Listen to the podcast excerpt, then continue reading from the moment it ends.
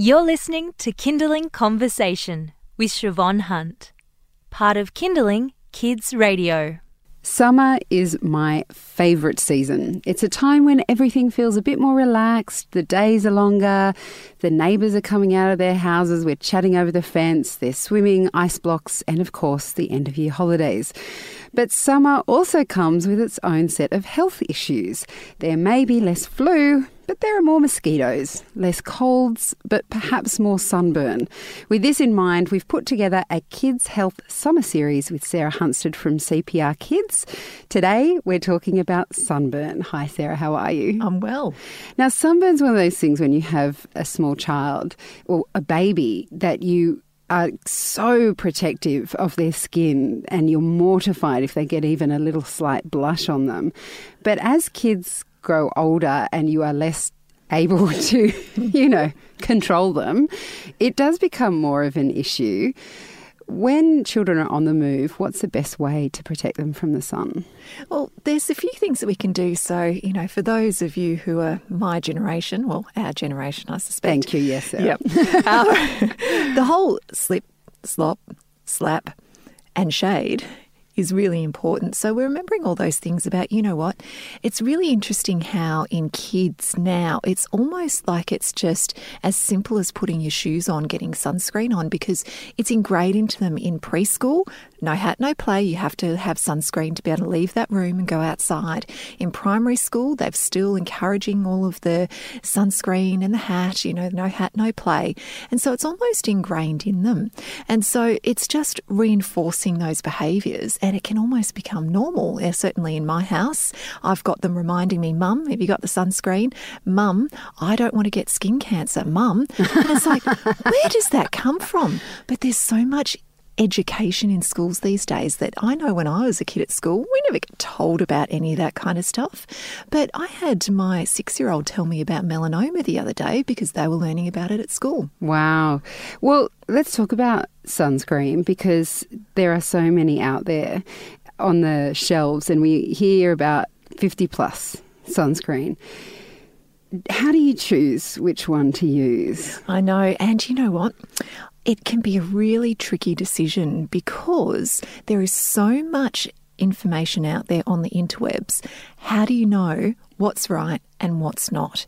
You may have a child with sensitive skin where you can't use some of those chemical UV absorbers.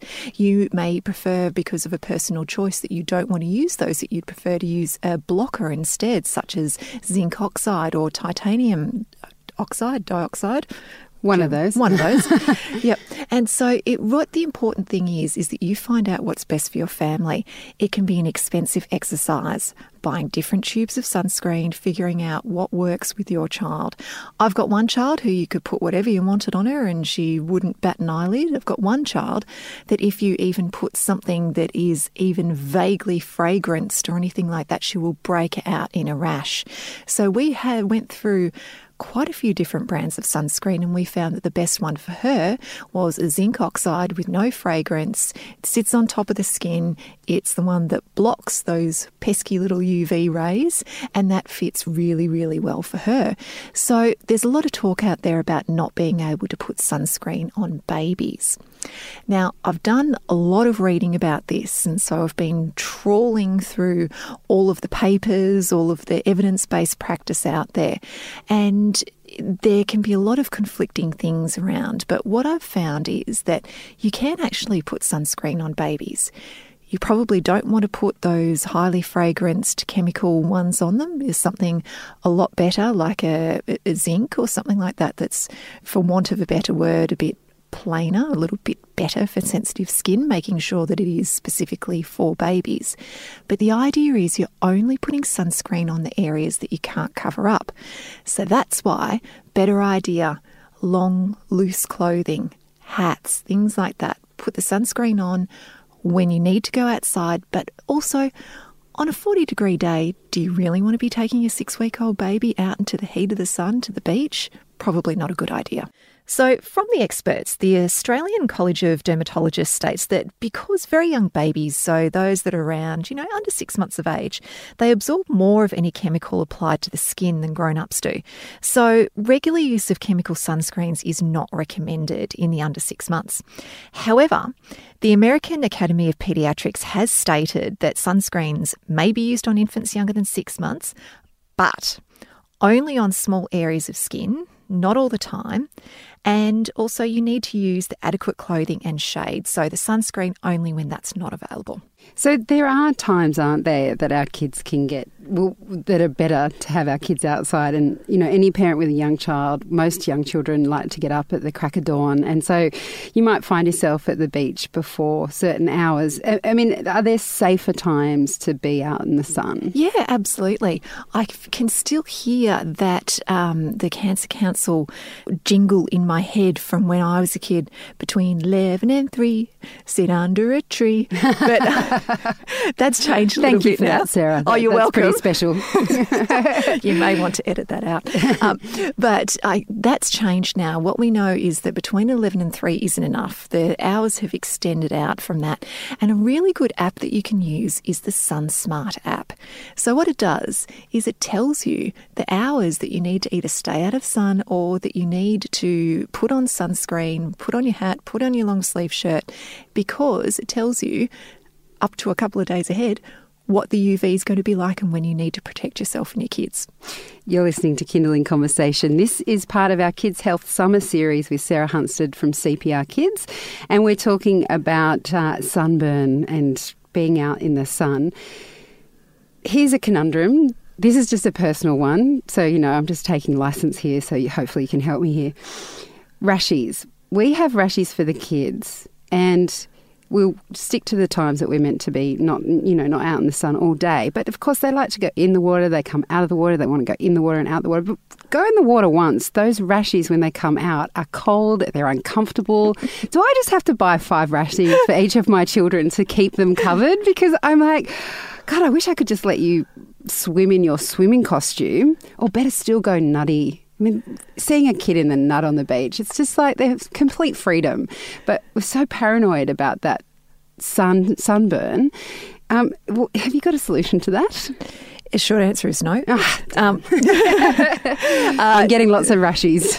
so, yeah, absolutely. I mean, I've got a child who would give her left leg to swim nude all day. I love that idea.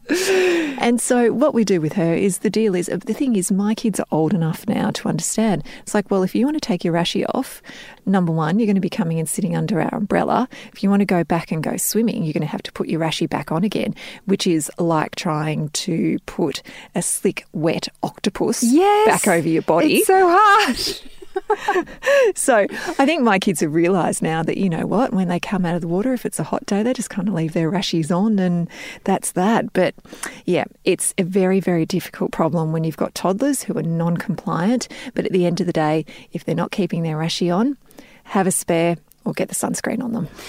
And I guess that's another thing with sunscreen when you're choosing a sunscreen. So you've talked about things that children might react to certain things, but I know as a parent, I, I just want a sun cream that is going to go on easy and that I can get it done in five minutes before they push me away. Like they're pushing me away the whole time, and I just want something easy. But it's not that straightforward, is it? Like you really have to think about what you're going to get. Yeah, you do. And a lot of people don't realise how much sunscreen you actually need to put on. A really good thing to do when you're buying sunscreen is actually read the back of the bottle or have a chat to your pharmacist if that's where you're buying it from. Or a really good thing to do is even going into the Cancer Council shop because they're really, really knowledgeable. You need a lot more than what you think. Have a look at the bottle because someone will say that, you know, for an adult leg that you need, you know, depending on the sunscreen, whether it's actually a full teaspoon, thinking about the amount that you need to use to actually adequately block the sun is really important. So, Because we've all had those burns when we were kids with like hand marks. Yes. Remember where there's someone hadn't Yes. covered you quite right. What about, I mean, there are lots of different types as well, like in terms of the actual um, substance. So you can have gels, you can have sprays, you can have creams. Are any of those better than others? So it depends on what you actually prefer to use. I prefer to use a cream because I can feel it, I can rub it in. And one of the important things is is that we're not just slapping it on, putting the rashie on, letting them go straight in the water. There's a reason that they say you need to put it on before the sun exposure and you need to actually rub it on because it actually needs to for some of them they need to be able to go into the skin or they, you know, they need to for want of a better word, almost adhere here. So that's why it's an important thing to do that. What I don't really like personally, so this is something that I, as a mum, don't particularly like, are the spray sunscreens because I know that my kids can get really irritated if they inhale that. Ah, and yeah. so that's why I don't particularly like those. There's a few papers out there that talk about whether or not they're actually very good for you, but I it's a little bit beyond my knowledge at the moment about the about that. And my kids love the roll on. Yeah. Because they love rolling it on themselves. But then again, sometimes I feel like that's not not enough's coming out. Well, if it's if it's if it's helping them Yeah, to get get- sunscreen get on it on them, them. get it on them. do it. Do Get it. buying roll Yes. So, what about once, let's say we've done our best, but then our child comes home and they're sunburnt? Um, that can, of course, range from just a a bit of a red blush to what we all experienced growing up, which was just you couldn't put your back on the chair and Oh, riding home, and the, yes, and you'd be peeling. I mean, people are horrified now, but I remember we used to peel the skin off each other's back and thought that was hilarious. Absolutely, little sheets of skin. yes, how far off. could you go? I know, I know, absolutely. doesn't happen anymore. No, no, it doesn't. And that's a good thing. That is Yes. a really good thing because what we need to remember that sunburn is a burn, full stop. And we need to treat it like a burn. So if your child has blisters, if they have a fever, they're shaky, they're shivery, we need to be seeing a doctor because they can become very dehydrated very, very quickly because they can lose a lot of fluid through the blisters. And you know what? I've got a really good story about a child who um, I saw in a hospital once, and what happened was is that they were sitting with the newborn in dappled shade, and they didn't realise that through the dappled shade that the child was actually getting burnt because children will burn at lower temperatures in a shorter amount of time than what we will. They're- Wow. yeah, we are leathery old crocodiles in comparison. yeah. and so this child ended up coming in with blisters all across her forehead, all Oh across my the side of her face, and down her neck. But because she was such a small baby, she actually lost a lot of fluid through those blisters and became quite dehydrated. So that's why it's important that you actually do seek medical help if that happens. What about when it's not quite as severe, but you can still see that they're burnt? we need to cool the burn.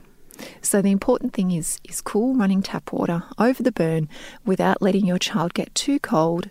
Now, with burns we say minimum of 20 minutes. With sunburn, what you may want to do is that using cool face washes over the burn area a tepid bath in the older kids. Remember, we're not going to be putting them in a cold ice bath. They're going to get too cold, but just briefly in the water to soothe the pain and out. If you cannot control the pain, if they have a headache, if they're vomiting, if they're having any of this stuff, if you're in doubt, then we need to see a doctor. And I suppose the other thing is that um, as parents, I find that I'm much better at looking after my kids than myself. So I'm adamant that they will have cream on, they'll have their hat on, they'll have whatever. And I've probably forgotten my hat, forgotten my long sleeve shirt, and I'm still out in the sun all day. So we really have to try and look after ourselves too, don't we? Absolutely. And you know, kids, they will mimic what you do. If you are really, really good at putting your sunscreen on, putting your hat on, then they're much more likely to be compliant as well because they just want to be you. yeah, for the moment. Um, and look, finally, it, what about aloe vera as a treatment for sort of mild sunburn? Um, so, for a very mild sunburn, that's completely up to you what you would like to put on it. There are lots of sunburn creams out there. A lot of them have uh, local anaesthetics in them uh, to actually numb the skin to help with the pain. That can be quite irritating to children's skin. So, if they are just a bit red, there's no blistering, otherwise, they're completely fine, then yes, a cream like or an ointment like aloe vera or a gel like aloe vera can be good to help cool there. But speak to your pharmacist first because there are some after sun creams that can be really irritating to kids. And at the end of the day, it's all about protection go and visit the SunSmart app. And the Cancer Council has got some fantastic resources because we could talk about this for three hours and still not cover everything. Absolutely. Well, that's enough for me to go on. So, Sarah, thank you so much for your time today. Pleasure. That's Sarah Hunstead from CPR Kids, and this has been part of our Kids Health Summer Series. If you'd like to hear more kids' health interviews, head to our website, kinderling.com.au, and click on Kinderling Conversation. You've been listening to a Kinderling Conversation podcast. We'd like to reach as many parents as possible, and you can help us by giving us a review wherever you downloaded this episode. It means that more people can find us. I'm Shevonne Hunt. See you next time.